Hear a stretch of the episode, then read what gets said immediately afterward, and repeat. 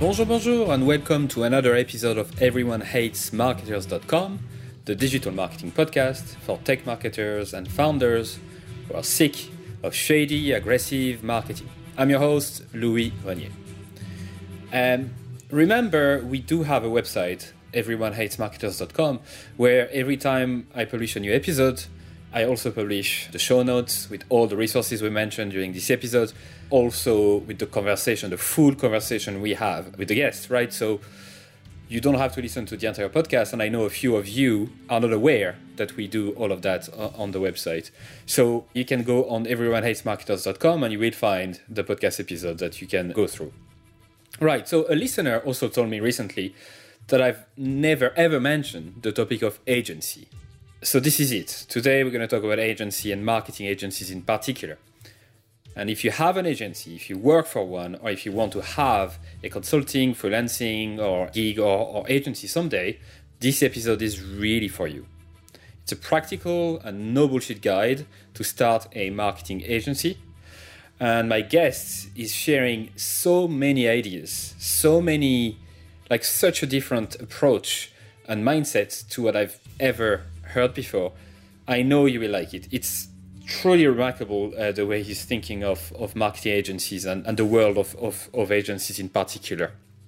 So, my guest is David Baker. He's the author of The Business of Expertise, and he worked with 750 plus firms and in house departments um, when it comes to, to the marketing and agencies and, and all of that. So, he's truly an expert. He's obviously been invited to a lot of seminars and speaking engagements throughout the years. Um, so he knows his stuff. And you will see in this episode, he really does know his stuff. As usual, have a listen and let me know what you think. David, uh, welcome to the show. Thank you so much for, for your time. So today, we're going to answer a question that every marketer has asked themselves, uh, but they were never really able, able to find the answer to.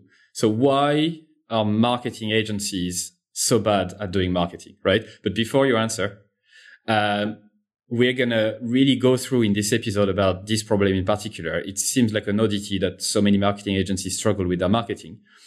But in this episode, we're going to go through a step by step process to help agencies stand out uh, or act- actually think about one if you're thinking about starting one, how to go about it. So, David, why are marketing agencies so bad at marketing? Well, they are really, really bad. I wonder if they're worse at doing what they do for a living than other, like, you know, when you look at somebody who shines shoes, are their shoes a mess? I think they probably are worse. I, I would say the first reason is because they hate to be pigeonholed. They, they hate, like, to, when you're, when you're putting a statement out about yourself, you have to say something and they're afraid that when they say something about themselves from a positioning standpoint, they're going to limit their opportunity and, and they won't have a chance to go out and do this cool thing because they've said, I don't do that. I think that's the primary reason they're so bad at it. There's lots of reasons though. So let's go into this one. I had an agency, I mean, a consulting business, because I didn't like to call myself an agency, uh, maybe for these reasons. But uh, what happened was at the very start, we were focusing on everything conversion optimization. So every type of business, we would help them to convert their traffic. So from leads to sales to registration to whatever, right? And then after a while, we discovered that there are certain type of businesses we were working better with. And then we started to, to go about like narrowing down our audience. But every single time we were doing this exercise, we were really worried, right? What if we miss out on opportunities? Uh, what if we, we go too small? So how would you answer those objections? Well, it's uh, you know if you're really good at what you do, it's hard to imagine limiting opportunities so much that you starve in this world because after the world's been Googleized, however, 20 years ago, the the world is really your oyster. I mean, it, you're not just looking at opportunity locally. If you were, it'd be another question. You can work all around the world. So it's like I, I picture myself sometimes asking this question. I get to a later point in my life, and I'm looking back, and I say, "Darn, I wish I'd been more effective in my life." Now, will will that occur to me because I didn't have enough opportunity? Or because I didn't focus. And always it's because I didn't focus. Like if you get to the end of your life and you look back on it and say you didn't have enough opportunity, you were either just starting out or you were just flat incompetent. And so I just don't understand this concept about limiting opportunity. Besides, it's like if you look at every one of the other areas of professional services, every one of them chooses something. We're the only segment of professional services that is hell bent on doing anything for everybody. If we were a plastic surgeon, we'd hang up a sign that says, I'm a plastic surgeon, but if somebody comes in here and wants a heart transplant, listen, I'm willing to do that because it's something I've always wanted to do. It's crazy. You, that's a good thing I'm not a doctor, right? That's a very good analogy. I like it. Yeah, you wouldn't ask you wouldn't ask your plastic surgeon to uh, to get into your brain, literally, or or, or to uh, to operate on your heart. So why is it you think that marketing agencies would prevent themselves from doing so, would prevent themselves from specializing beside the, the reason we gave already? Partly, I think genetically they are, uh, you know, we could summarize what we've just said by they're genetically predisposed to not limit opportunity. Another thing is that if they make the courageous decision to specialize and to be focused, then they're faced with how do I do it? And here they enter this this arena that I think everybody suffers from, and that's they're inside their own jar and they can't read the label on the outside of it. And so they like they do positioning for a living, right? So that's what's so crazy to think about. They know how to do positioning because that's what they do for their clients day in and day out.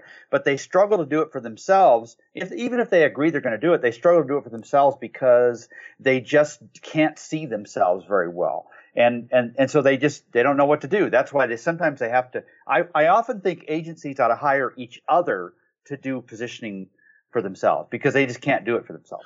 I feel that what's happening in in people's head at this stage is that okay, I have an agency, I have a few employees, I have a few clients. I definitely don't want to like piss anybody off. I definitely don't want to make my team feel like they're going to do less. But more importantly, the reason why I'm not taking a strong positioning and I'm not taking any risk is because yeah, it feels weird to take risk on my own stuff. While it's very easy for me to tell to tell my clients, hey, you need uh, to take this yeah. risk and position yourself this way, right? Yeah, yeah, that's a very true point, and it's really disingenuous on our part to say, listen, this advice is fine for you, but it's not fine for me. Plus, I think you've highlighted an issue too, in that most of these firms that we're talking about start with a very generous position. So they're not starting from scratch and saying, what should my positioning be right out of the gate? No, they already have all of these clients that fit an unpositioned firm. What are they going to do with them, right?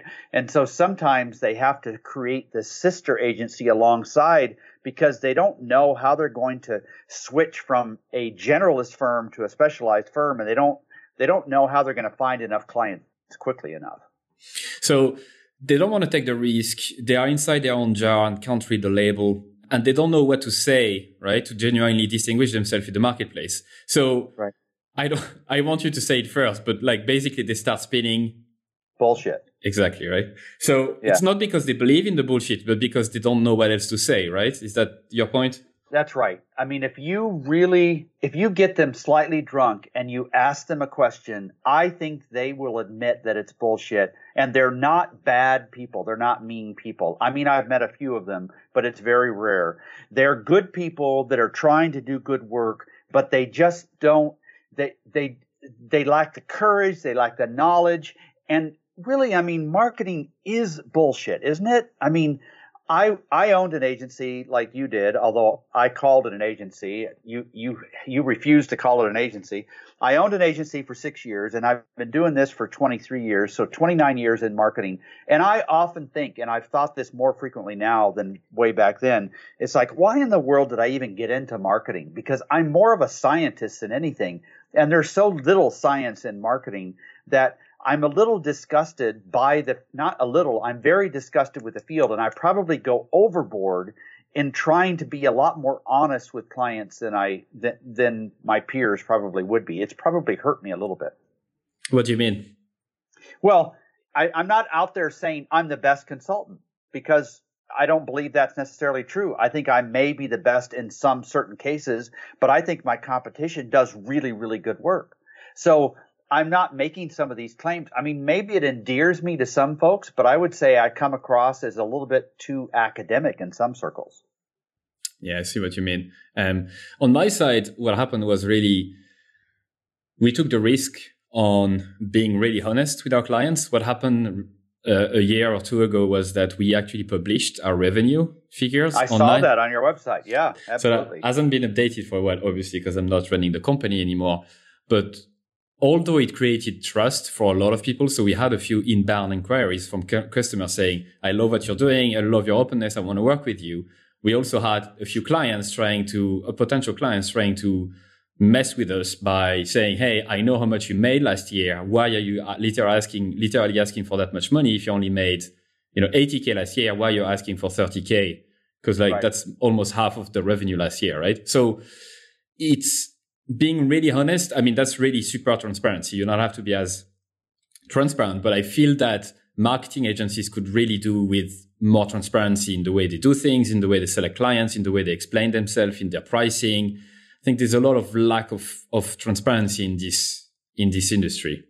What what motivated you to do that at the beginning? There had to have been some huge event, some some uh, desert island event for you. What motivated you to jump that far?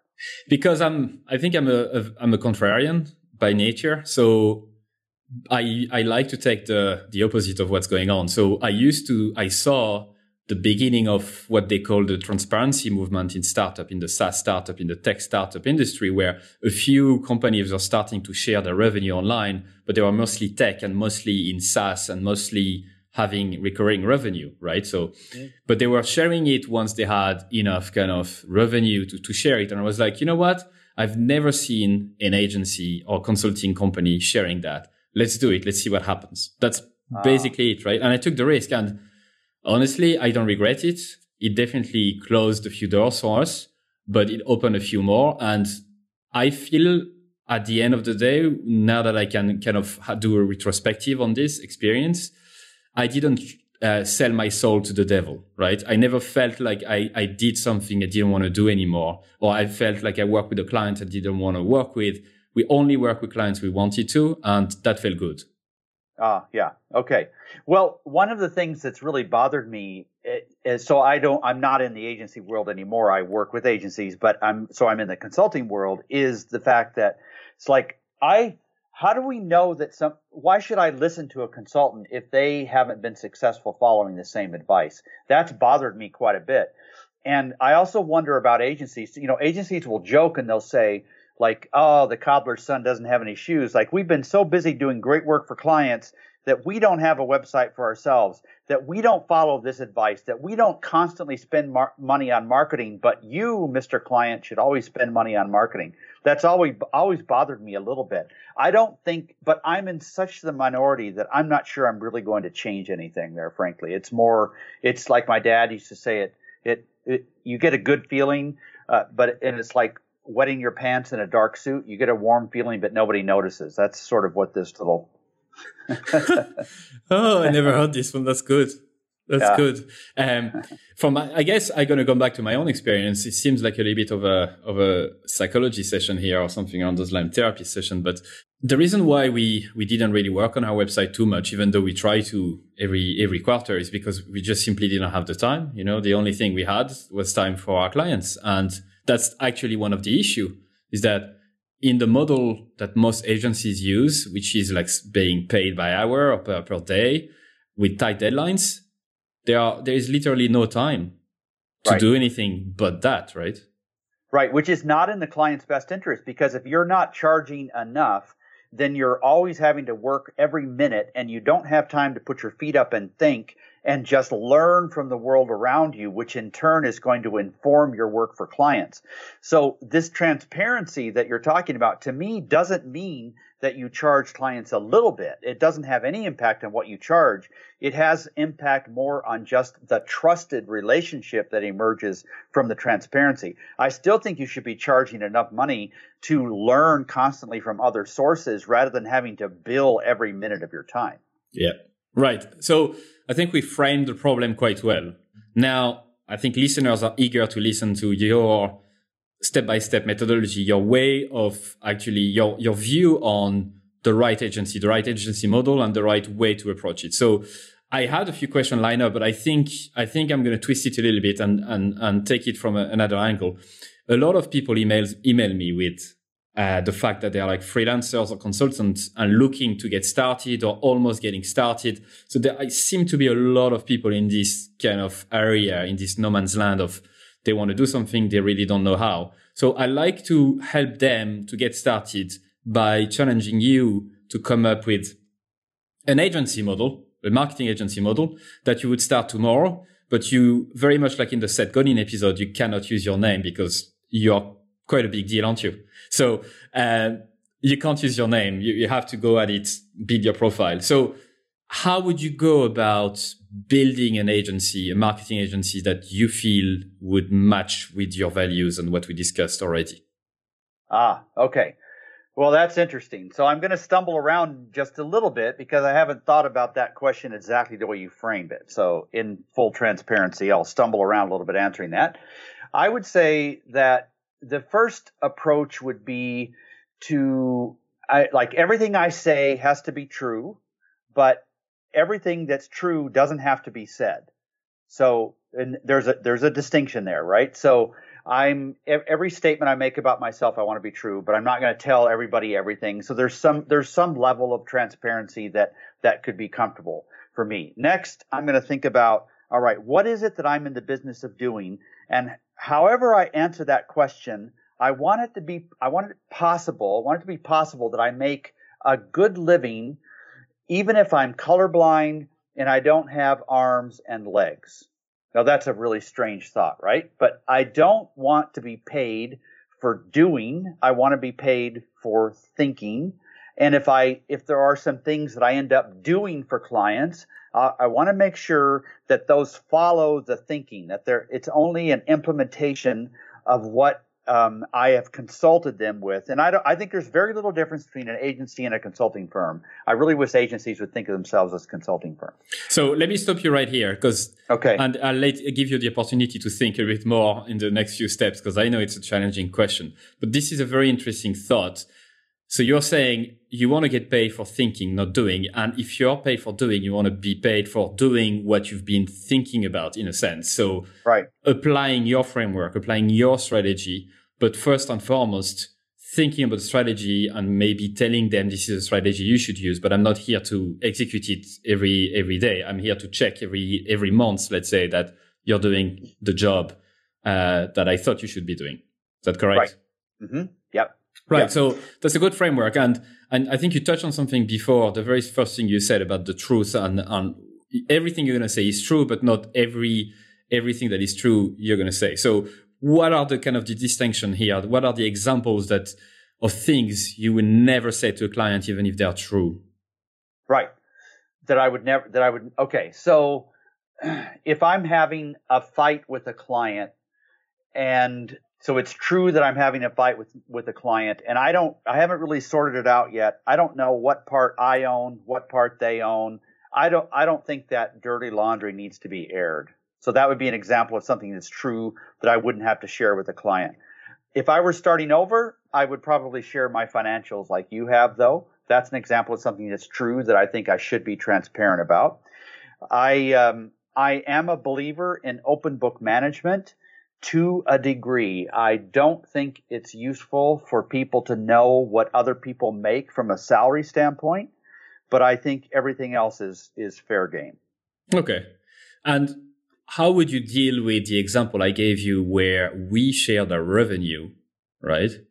Mm-hmm. And some potential clients were using it against us. Mm-hmm. Then I would say then those clients are not clients I probably want to work with. Okay and I would be fine with that. I I the older I get, and I'm a lot older than you are. I'm you look like you're in your upper 30s. How old are you? Oh, that's bad. I'm 28. Oh, really? Okay. Well, th- see, that I just blew that. I like if you were. Let's do it again. Let's do it again. No, I'm let's do it again. Yeah, okay. no, yeah. I so I'm 57, and the older I get, I feel like, uh, you know, I I don't know. I don't want to think too much about consequences anymore. I just want to do what's right. And even if sometimes it's not necessarily the smartest thing to do, I just want to do what's right. I see too many principals of agencies thinking too carefully about the consequences of the decisions that they really should make, like how it's going to hurt somebody's feelings, how it's going to uh, piss off a client, whatever it is. So anyway, that would be part of all of this too. I would just do what's right, not worry too much about the consequences. And I guess that's a good lesson in life in general, right? Um, it's clear it's easy to say from our point of view, but from my experience, I can say that the things you, you usually worry about never, never happen. And yeah. that it's a very liberating feeling to do what you feel is right instead of doing what you feel other people think you should do. Um, right. Like what we're doing right now, this podcast, this podcast started by me thinking, fucking hell, I need to do something, something about it. I firmly believe in, in, in the fact that most marketing is bullshit and we need to fight against it and we need to, to show the way to most people uh, to do it the right way. And if I had listened to people telling me, yeah, you know, I would have never started it. Right. So it's really about trusting your guts at the end of the day. And it's tough to do. So you need to start small, go step by step. But at the end, it's such a liberating feeling, isn't it? Right, it is. And it doesn't have to emerge from anger. I, I think anger can really pollute that. So, you know, you're being honest is it, it's better if it doesn't come from anger, if it's just really driven by a desire for honesty. You know, to, to, here's, here's a statement to, to answer your question further. I came across this the other day. I was researching something and I came across this agency's website and it said in a, and it was a big box too. So it wasn't a statement that was hidden. It was a big rectangular box across the statement. It said, we've never, we've never met a problem we couldn't solve. That is bullshit. I would never say something like that. And my reaction to it, to myself when I read that, it's like, oh my God, you have not met many serious problems or you don't understand what solving them means. So I would be a lot more honest about what I'm good at solving for clients and what I'm not good at solving for clients. And in the process, I would have no hesitation to send people to my competitors if I thought they were a good fit. I've done that all my career and it's been really good for me. It's not bit me at all. So you would say, let's take an example here. Let's take your example, your profile. I mean, you're, you are lucky because you do have experience in the field and you do have, you know your skills. But let's say, like people who are starting in the in the, in the game, right? They've had a few corporate jobs and now they want to go on their own. So they don't necessarily know themselves that well. Would you say that one of the steps is actually to go through this introspection of saying, okay, what am I good at? What do I like to do? And what am I bad at? And what I don't like to do? Yes, for sure. And at whatever age, you know, if you're in your maybe your late teens and older, the people around you know you much better than you know yourself. There's an exercise called the unique ability exer- exercise that Strategic Coach does, where you send out uh, an email request to about 20 or 30 of your friends, colleagues, bosses, and so on. Ask them without conferring with each other what your unique ability is. And the most surprising thing about that exercise is how uniform the answers are. They come back to you. That I did that early on at somebody else's suggestion, and it's been very helpful to me. Like I know there are certain clients I am not going to do a good job with. For instance, I am a terrible coach. I don't have the patience. I don't have the kindness. I am better. I'm a better liberating force, not an occupying force. So when I have a client who needs that sort of thing, it's, I used to try and twist myself into a pretzel to serve their needs and it didn't, it didn't do me any good and it definitely didn't do them any good. That's an example of how we could be more honest with each other. So you had, you had to twist yourself into a pretzel. Is that what you said? Yeah. Right. Okay. Where is that coming from? This saying, is it from Tennessee or, or I've, like I've never heard that before as well. Yeah, we're we're I, we need to learn from each other's uh, yeah phrases. I don't know. You teach me some stuff from France or Ireland, right? Now you you listen when uh, I can't force it. I don't I don't know if I can find anything on the spot right now. But anyway, okay. let's go back to the let's go back to the step by step because you're really saying some very very interesting things here. So you would choose what true things you would say. You would choose what true things you won't say, but you also one of the steps is really to decide, okay, I'm going to say openly what I'm not good at as well as what I'm good at. Would you actually right. put that on your website? Absolutely. Absolutely. I would do that. In fact, my website is uniquely uh, dangerous, I would say. Like my website says, no, I'm not going to give you references. Here's why. Give you four reasons why I'm not going to give you references. I'm going to list all of my competitors on my website. Here are their names. You should talk with them. I take a lot of risks on the website, and, and one of them is definitely telling people what I'm not good at. So, why would you mention your competitor's name on the website? Because I am so interested in finding a good fit for my clients. It's partly because I want what's best for them, but a lot of it is driven just selfishly in that I hate disappointing people. I have a very thin skin. And when I disappoint people, I just kind of cower and I hate it. And I try to avoid that disappointing people so much that I, I, I want them to come to me only if I'm going to be able to solve their, solve their need well. But this is where I'm going to challenge you.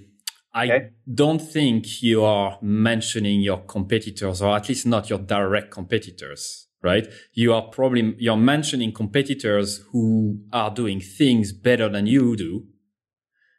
And when clients get in touch with you to do something you know you are probably the best at, you definitely not mention competitors in this instance, right? No, I, I do mention my competitors. If I feel like I'll say, who else are you talking with? And they'll tell me most of the time they're only talking with me. And if I sense any hesitation on their part about working together, I say, oh, listen, you really ought to talk with Tim Williams is a great competitor of mine who's better at some things than me. Blair Enns is another one. Say, you really ought to talk with them because I feel like if they talk with them and they still come back to me, that's going to set me up as the best choice to solve their need. That's a fantastic tip. I love it. I've never heard that before. And that's actually fantastic because yes, if they don't come back, then you know, if I had them as a client, they wouldn't have been happy right? Right. They would have right. left early. Right. But if they do come back, it means that they compare me with the competition and they figured out on, on their own, they compare me and they figured out that I was the best, probably the best person to, to help them. Right. We shouldn't be afraid of the truth. And if we're not afraid of the truth, that's part A. Part B is let's find the truth as soon as possible so we don't waste time. I love it. It's a brilliant tip, I have to say. Uh, right. So now we know what we are good at. We ask our friends using this service you mentioned, which is pretty good. Ask your friends or colleagues. We are openly saying that on our website. And we are also listing, may, make, maybe making a, a, list of competitors that we can refer to should uh, clients or potential clients uh, reach out to us. Mm-hmm. What is the next step then? What would you say? What would you do next to set that up, to set up this agency? I would set a plan that isn't forever. I, I more and more I feel like we ought to start things only with an end date in mind. So never start something unless you have an end in mind as well. So you don't just start an agency and don't think about how it's going to end. You say, no, I'm going to start an agency. I'm going to run it for three years or 10 years or whatever that date is. You can always extend it if you get to that point but we aren't we're so much better at starting things than we are ending things and we have this stigma of failure somehow like when we change our minds and go somewhere else it's failure and i'm seeing some really healthy things happen in the marketplace there so i would pick a number of years that i'm going to do this i would throw myself into it and then i would seriously consider doing something else that would be the next step Why? That's interesting. So why would you do that? What's the benefit of doing that? Because otherwise we're just doing something because we don't have the courage or the discipline to think of something else. We're just letting momentum carrying us. It's like we're on a bus and we don't like you don't get on a bus without knowing where you're going to get off. Only crazy people just stay on the bus all day. You're blowing my mind. Uh, that's that's good. Yeah, yeah. It's I like I like this those simple ideas that really challenge the way you think, and that's you said one five minutes ago. You're saying another one. I can't wait to hear you for for another while. Um, so you decide on an end date because you want to challenge yourself to to potentially think of something else. You don't want to be on the bus and not knowing, you know, staying there all day. That's really good, right? So let's say we have a pretty good positioning. We actually no, we haven't touched on that. So we said this is what I'm good at, this is what I'm bad at, but it doesn't mean much more than your own strengths. So how do you pick a market then? Because, you know, the world is, is big. Do you target uh, tech companies? Do you target tech companies in Tennessee? How would you go about it? So usually most people don't just start from scratch. If they did, then they would just do an honest assessment of the marketplace to see where the demand is. But usually that doesn't occur to them until a little bit later. So they've already got some successes under their belt. So most positioning, in almost every case, positioning emerges from something you've already done. So you look at the work you've done and you say, which of these projects have I been effective on behalf of the client and have I actually made money? And hopefully, have I really enjoyed the process? Pick three or four of those. You only need three, even two sometimes, and say, okay, now let's test it with some other truths around positioning. Does this give me enough opportunity? Does it give, give me too much opportunity? And there are some really specific things about how we can frame that. Like you want to have some competitors. You don't want to have more than a couple hundred competitors. You want to have a focus where you can buy a list. It doesn't matter if you buy a list. It just means can you buy a list? Because if you can buy a list, then the, the common needs that these people are facing are addressable by your positioning and so on. So you come up with the positioning and, and, you know, there's lots of little ins and outs around that, but, but it usually revolves around that. Make sure there are competitors, but not too many and so on. All right. So I like your so on because I think this is where people are really eager to learn more. You said a few things that are already really helpful. So first of all, you said between 100 and 200 competitors. Does it mean, let's say, let's say for the sake of the argument that we are starting an agency in Tennessee. Are you talking about 100 to 200 competitors within the Tennessee area? Are we talking about the world? What are we talking about here? I'm talking about, in my case, it would be the English speaking world uh, because there simply are not sufficient qualified clients in Tennessee. And besides, people don't respect agencies who only do local work. So we really, and because the world has been Googleized, we can work anywhere. So no, I'm talking, so I would just, uh, to, to tighten that range up a little bit, I would be looking for between 10 and 200 competitors around the world for the work that I'm going to be doing. And then overlaying that, you would look for at least 2,000 to 10,000 uh, prospective clients around the world that need what it is that I'm describing. So those two things work together, and you that points to your positioning typically. So if there are too many of them, let's say you find 250,000 potential customer, you would say it's your positioning is, is, is too is too wide. That's right. It's too wide because that means that uh, these prospective clients are going to have too many choices and you won't be able to use your positioning to generate a pricing premium because your work is too interchangeable with other agencies. I love it. So you have those people and you said buying a list. So even though you won't necessarily buy the list, but you seem to be using that as a way to know pretty fast whether your market is big enough or too small, right? So you'd go and try to buy a list of for the sake of the example, paper company, right? That prints only, you know, those, those handmade kind of paper envelopes and stuff like this. So you would only focus on paper companies. I don't know how many there are left in the world, but you would try to buy a list of them and see if they are like 200 or actually 500,000, right? Yeah, exactly. So there'd have to be between 2,000 and 10,000 of those prospective clients. There's, uh, we don't even need to look that one up. We know there's not enough. That means there's not enough opportunity. So then we move on to the next the next option because there just isn't enough opportunity for us to explore. We would starve essentially. Right. So let's say for the sake of the argument, I'll let you pick a target market right now that we can just agree on for the next few minutes. Just something. Uh, Dentists. Dentists. All right. So dentists, uh, how do you find them? Now that's probably the first question, right? So those consultants, those freelancers, those people wanting to start an agency or even having an agency, they probably struggle with that. How do they find, how do they find a scalable way mm-hmm. to get new clients in? Right and the world has really turned more to an inbound sort of world, right? So we're not picking up the phone and dialing these people like we used to in the past, beating the bushes, trying to stir up opportunity. We're going to generate insight that will draw them to us, usually organically, mixed with maybe spending some money in an outbound way. That back to this notion of why the list must exist. So we're we're targeting our agency to some people, some prospects who share some common pain. This pain is keeping them up at night. If that pain is significant enough, then somebody has already figured out how to make money off of that pain. And so they've created a list. So they're going to have a conference that all these dentists are going to go to. There's going to be a blog that somebody's going to write. There's going to be a book that somebody's going to direct to these people. And if no list exists to gather these people who are sharing this common pain, then it's not a viable positioning. That's why we focus on the list, even if you never buy the list. And this is another tip we got from Philip Morgan, who's an expert in positioning. I, I, mentioned that many times in many episodes. If there is a conference for it, an event organized for this particular audience, then there is an audience for it. It's probably big enough. Um, yes, for sure.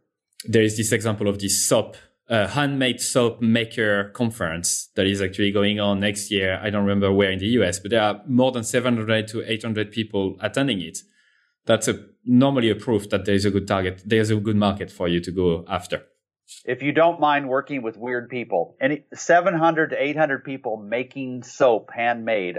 Okay, yeah, but that's big enough. But I don't know if that's my market. But yes, but that's part of it, right? So you need to use right. the list and the number, but also to use what we said before, what you like doing, what you don't like doing, right? So you don't have to to choose this because the number says so, right? It's it's it's also based on your affinity with uh, with the market, right? Right, exactly. Yeah. So how do we find those people like in in an actionable manner? What's the the next step that you would use? Well, Google is our best friend, right? I mean, uh, I started this agency, this this consulting firm before Google even existed, uh, two years before.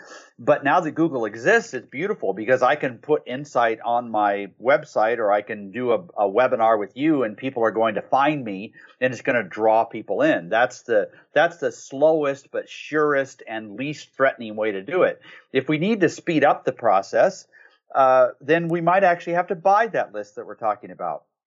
Here's one of the best, quickest ways to find those prospective clients, and that's to offer to do a webinar that's sponsored by the association that gathers all these prospects together.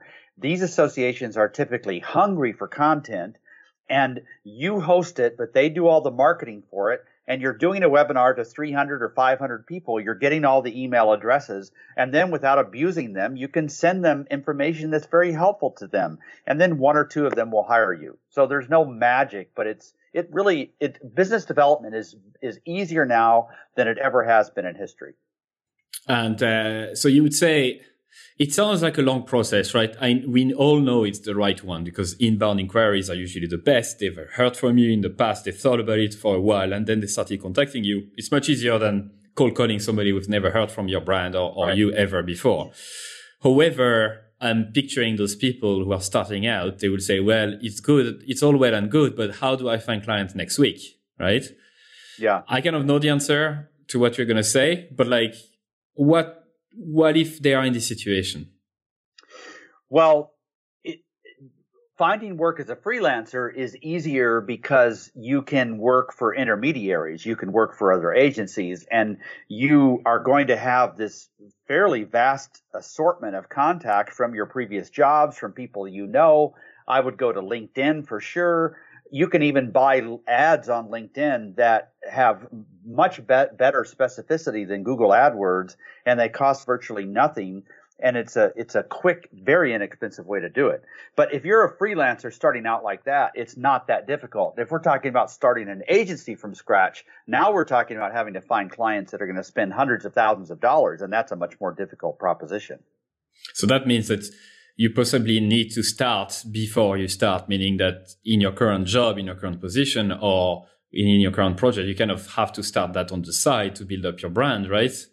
Oh yeah, and I oh goodness, I wish I'd thought of that earlier because I so believe in that. I believe in like if you're are you serious enough about your business that you are going to spend the evenings while you still have your day job you're going to spend the evenings preparing all your marketing materials, building your website so you can flip a switch and it's live that certain day, or are you going to wait until you quit your job? Are you going to put money aside so that you'll have some cushion? Because the enemy of pure great clients is the panic you feel. And that's what forces you to take on client work that is not a good fit for you. So running your business well with enough cash cushion is your best friend.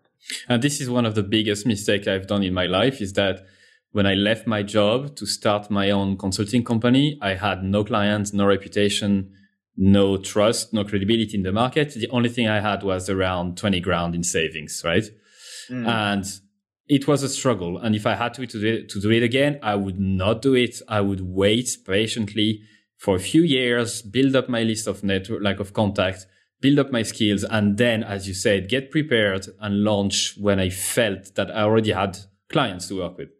Yeah, absolutely. And there are some things you could have done that would not have been a threat to your current employer. Like you could have done this podcast back then. You you could be writing a blog, right? So that you're not you're not starting from scratch. You're hitting the ground running. Exactly. So you don't have to, to start a competitive business. You can do you can build content. You can create content around what you're learning day to day. And I think if you feel if you're taking it easy, if you if you think that it's going to take you a while and you don't really know when, but it's going to happen, I feel that you're less under pressure to deliver result and you do it for the pleasure of it, not for the pressure of getting clients, right? So you, right. you, you, write blog posts every week or every month and you're looking forward to it and, and you're fine with that. You have your day job, you're being paid and, and you don't have to rush into it. Yes, exactly. Right. So before we end up this step by step, um, apart from getting clients, how would you keep them? Because it's always difficult to, to keep them on a retainer, for example. So how do you keep delivering value over time? I I would not focus on a retainer, so I'm I'm definitely going to be in the minority there. I think this big emphasis on retainers is a selfish movement that's really driven by our own desire to have predictable cash flow. Clients do not prefer retainers, and when uh, a relationship goes bad, it goes bad so much more quickly when there's a retainer involved. It's a lightning rod for client dissatisfaction. I would start client relationships without trying to make them last forever. I because I do believe that as the, the as time passes, your value to the client drops. It doesn't get it doesn't get higher.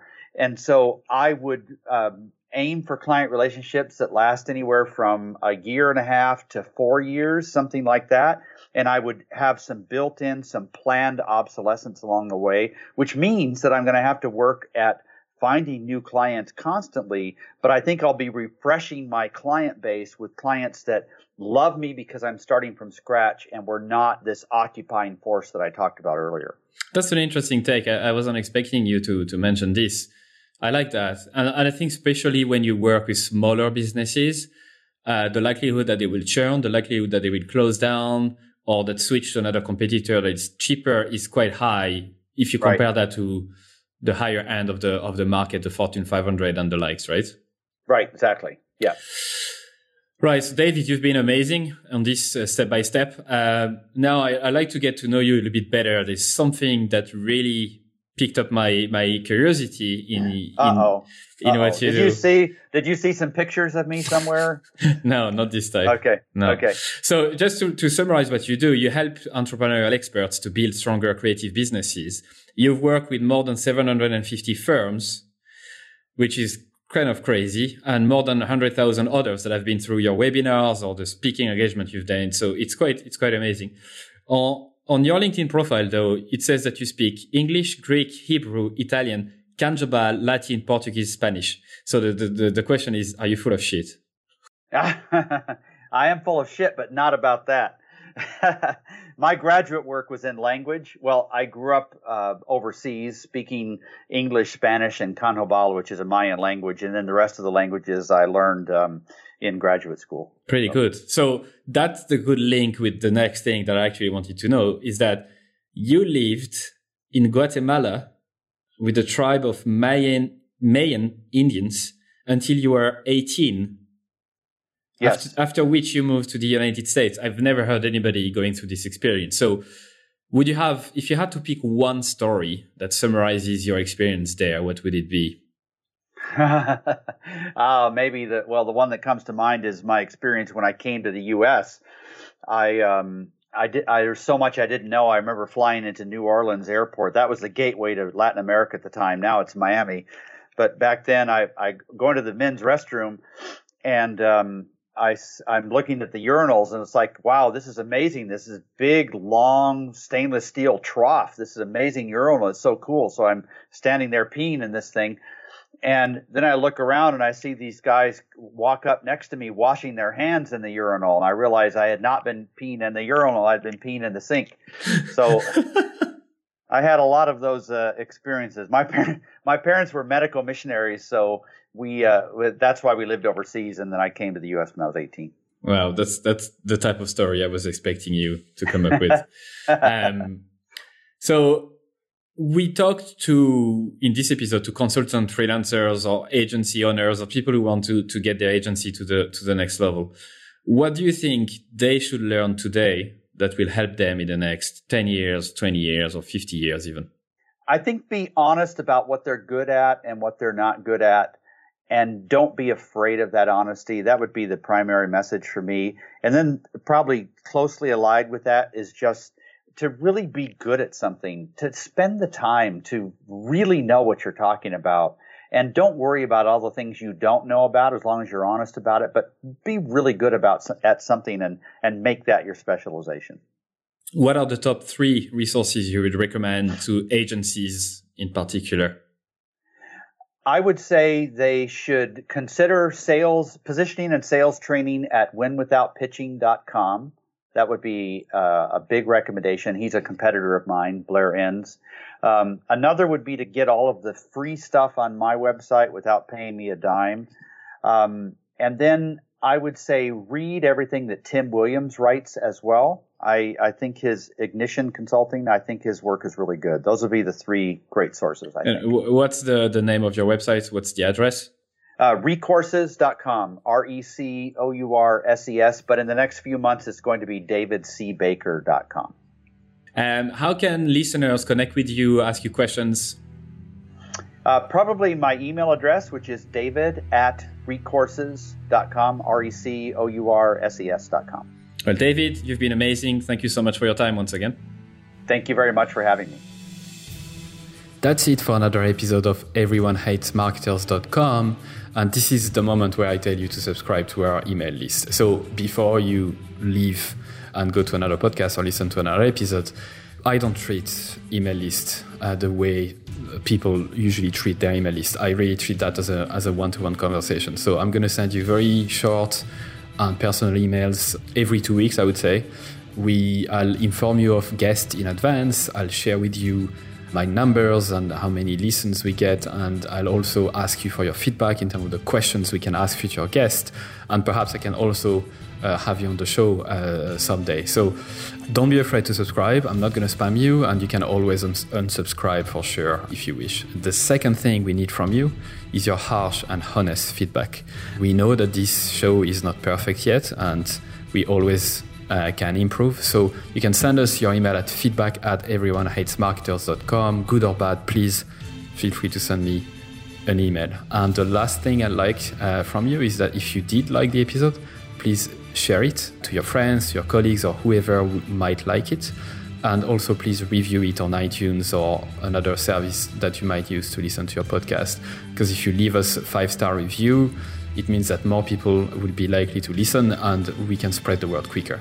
So, thank you so much once again, and au revoir.